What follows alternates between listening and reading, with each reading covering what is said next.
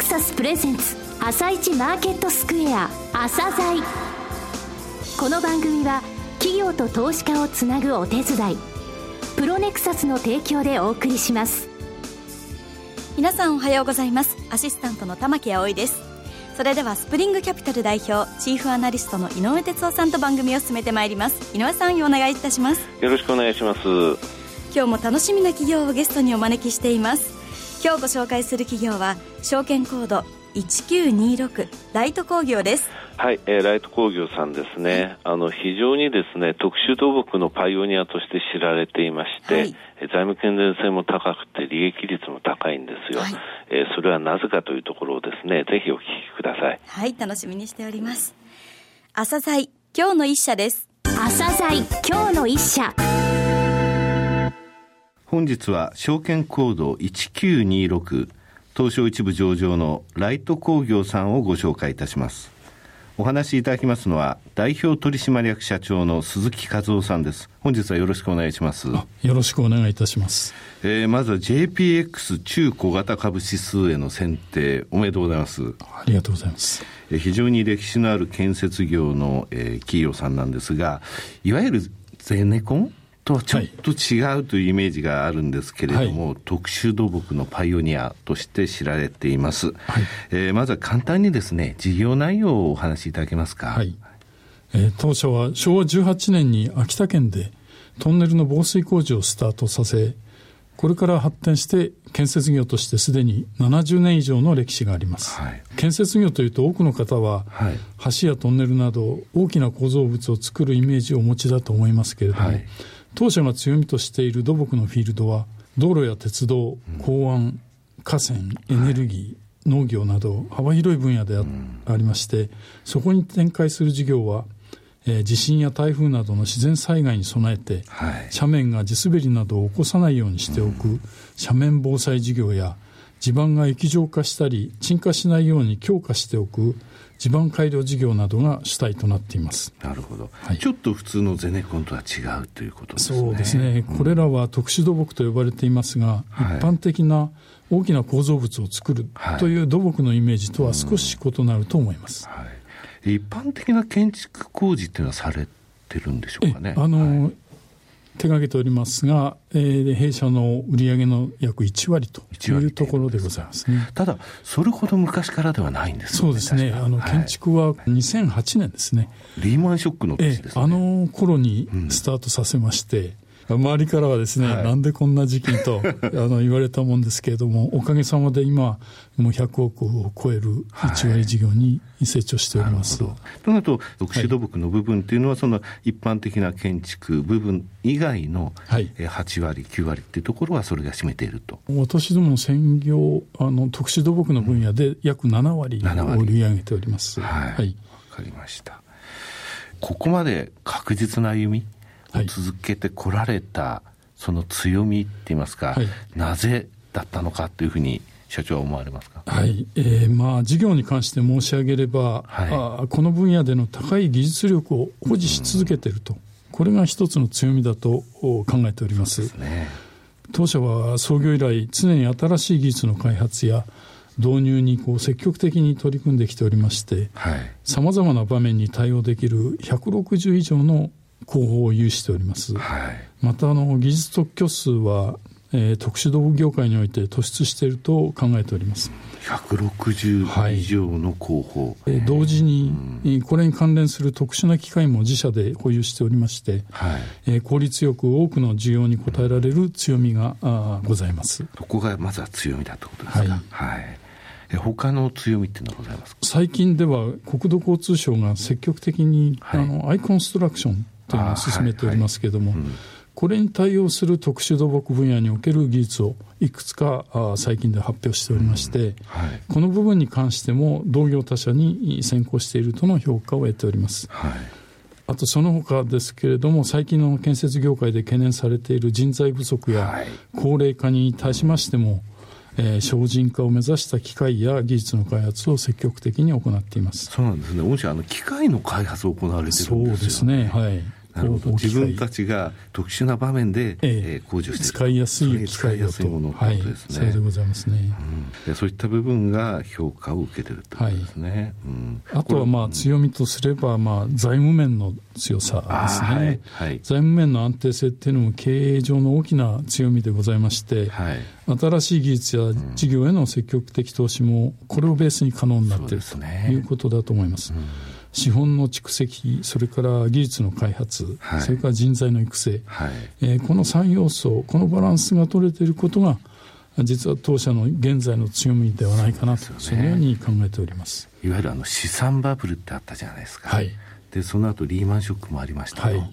多くの建設業の会社さんが合併したり、名前が変わったりしましたけど、えー、ライト工業さん、昔からライト工業さん、ね、えー、昔からカタカナでライトで、ある意味、ね、あの先を言ってたのかなと思います、ね、私が中学校の時から御社の横を電車で通ってましたので、社名が変わってないことはよく存じ上げておりますが、それはその財務基盤っていう部分というものがあって、また高い技術が評価を受けたと、はい、で今、利益率っていう言葉が出ましたが、はい、利益率もやっぱり他の、えー、会社さんに比べたらやや高めって考えていいんですか？そうですね、うん、結構高めではあると思います。この部分、意識されてますやはり。そうですね、うん、社内では社員の誰もがやっぱり一番分かりやすい指標としてですね、はい。えー、売上総利益率の向上と、はい、これを意識して業務に取り組んでおります、はい、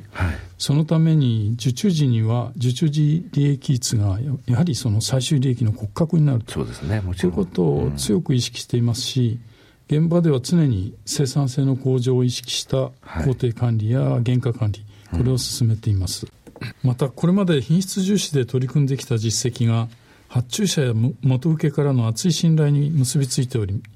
えー、幸いにも比較的高い利益率の受注を上げられる要因になっていると考えています。なるほど。はい。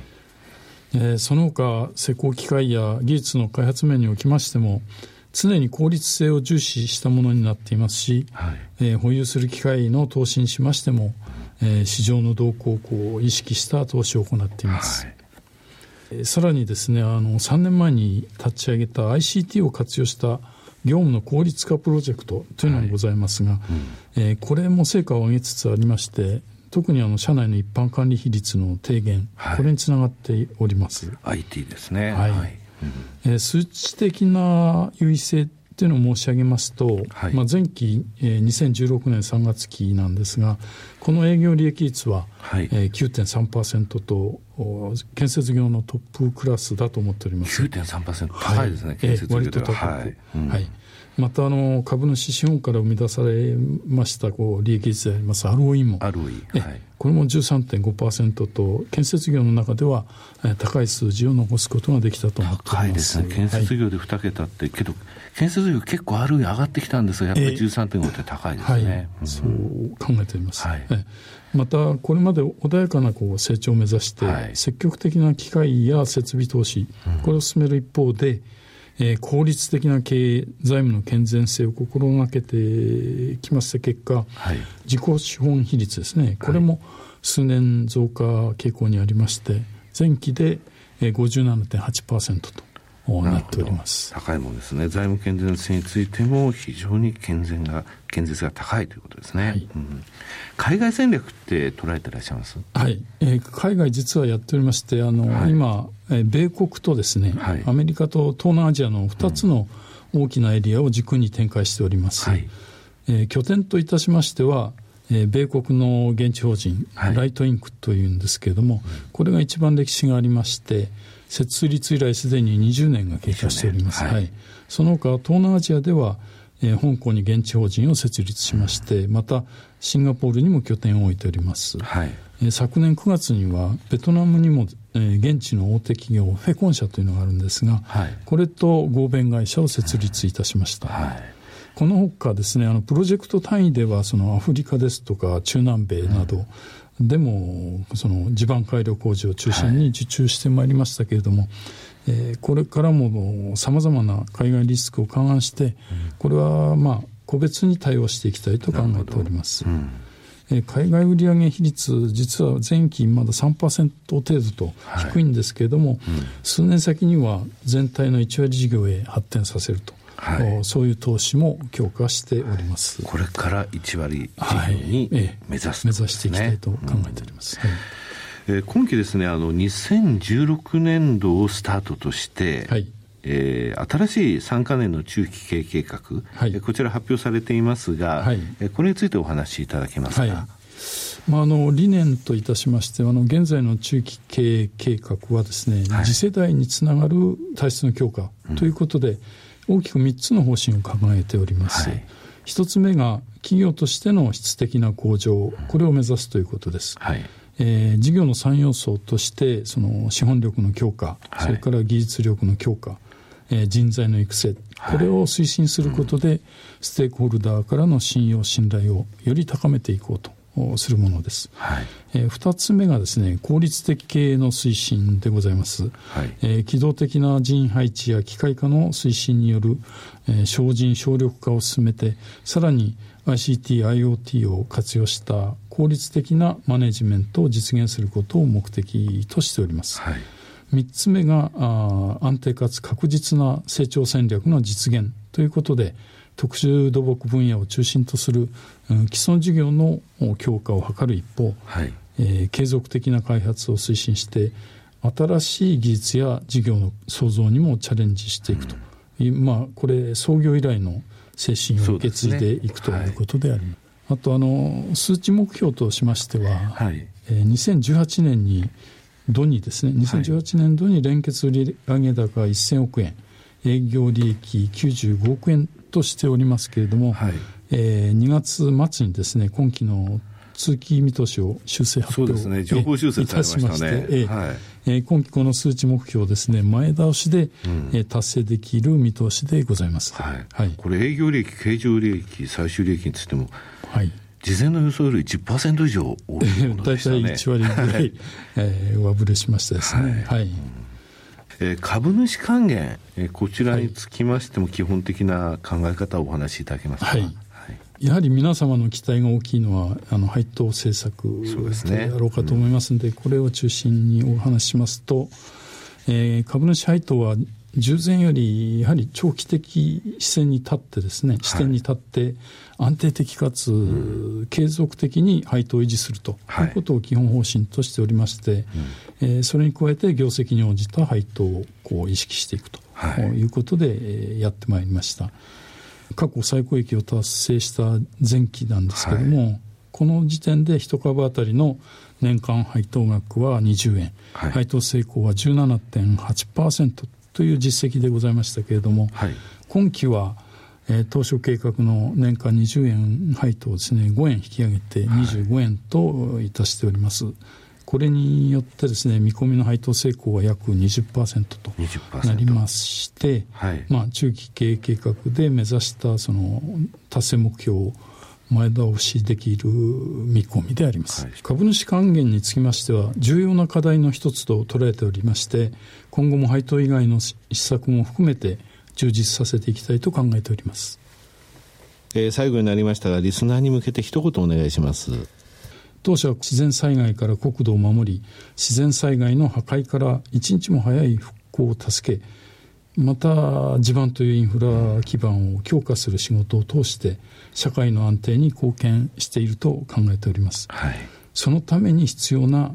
新たな技術の創出これは当社の存続のですね生命線であると、はい、そういう信念を持っておりまして現在つくば市に新たな技術開発拠点としまして R&D センターを建設中であり、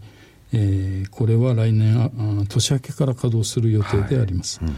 えー、ここから生み出される新たな技術や事業は次世代のコア技術となってこれからも社会に貢献していけるものと確信しております、はい、えー、継続する企業価値の創造に投資家の皆様の温かいご支援を賜れば幸いでございます、はい、えー、鈴木さん本日はどうもありがとうございました。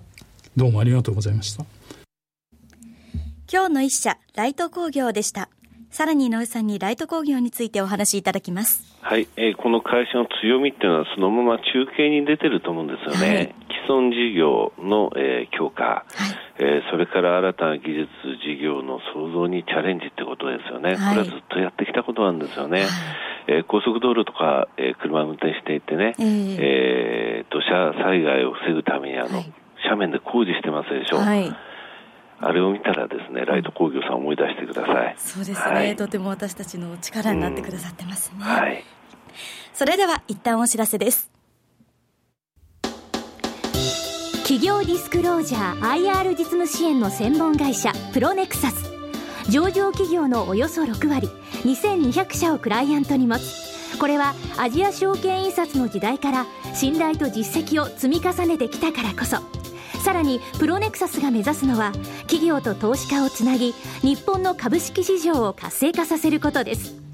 プロネクサス私たちは個人投資家の皆さんを応援します。井上哲夫今日のストラテジー。それでは井上さん、後半の解説もよろしくお願いいたします。はい、えー、3月15日ですね。はい、3月15日はトリプルスリーと言いましてね、はい、えー、まず FOMC、アメリカ利上げをしそうですね。はい、それからオランダの下院選挙、第2院選挙なんですが、はい、まあ自由党っていうね、えー、極政党が第一党になるんじゃないかと言われていますが、過半数取らない限りね、えー、他の党の連立政権ということになると思いますね。はいえー、それから債務上限、アメリカの債務上限については何も今のとコメント出てないんですよ。はい、過去こんなことないんですけれどもね、まだ教書も出てないんで予算の、えー、この後ですかね、はい、あと週末の G20、えー、ドイツで開かれますが、ここでですね、えー、為替に関していわゆる通貨安戦争等についてアメリカはどういうコメントをするか、えー、今まで中国に対して直接的に何か言ったことはないんでね、はい、これは非常に注目点なのかなと思いますね。はいえー、1万9500円という日経平均のレベル、これ何度もまたぐよって言ったのは1ヶ月前なんですよ。はい、それから1ヶ月、昨日は先物で日中も夜もまたいでましてね。ですので、なかなか動けない、えー、状態が続いてるんですが、来週の後半あたりかな、えー、テクニカル的にはアメリカもそのもみ合い期間のところから外れてくる、はい、タイミングに入ってくるので、そうすると上か下かってことなんですが、はい、私はね、下はあんまりないと思ってるんですよ。はい、それというのは、アメリカのね、やっぱり10、12月のね、企業決算が、やっぱり僕の計算だと十数パーセント、12%から14%の間の、はい、えー、若干のブレはあるんですが、情報修正になってるんですね、前期に比べて。ですので、バリエーションが非常にですね、えー、割高なところからそうでもない状況になってきたということがありますので、はい一旦2万1000ドルまで駆け上がったんでね、今もみ合ってますけれども、その後米国株はやや強めかなと。あと FOMC でもし、えー、4回とかですね、そういう年の利上げペースのような話が出てきたら、えー、ちょっとドル高円安というので、日本株にもそのタイミングではちょっとフェーバーに働くかなと思っているので、はい、まあ、またぎ続ける1万9500円ですけれども、まあ、随分にかかりますが、2万円にかなり近づいてくるかなという、イメージでは持ってますね、はい、来週の後半以降ですけれどもね。はい、じゃあ、今日はトリプルスリーで、また週末昨日山田選手、大活躍だった、ね、そうですね、2つともかかったトリプルスリーで、はい、はい、井上さん、本日もありがとうございました。ありがとうございました。また来週もよろしくお願いいたします。この後は、東京市場の寄り付きです。朝鮮この番組は、企業と投資家をつなぐお手伝い、プロネクサスの提供でお送りしました。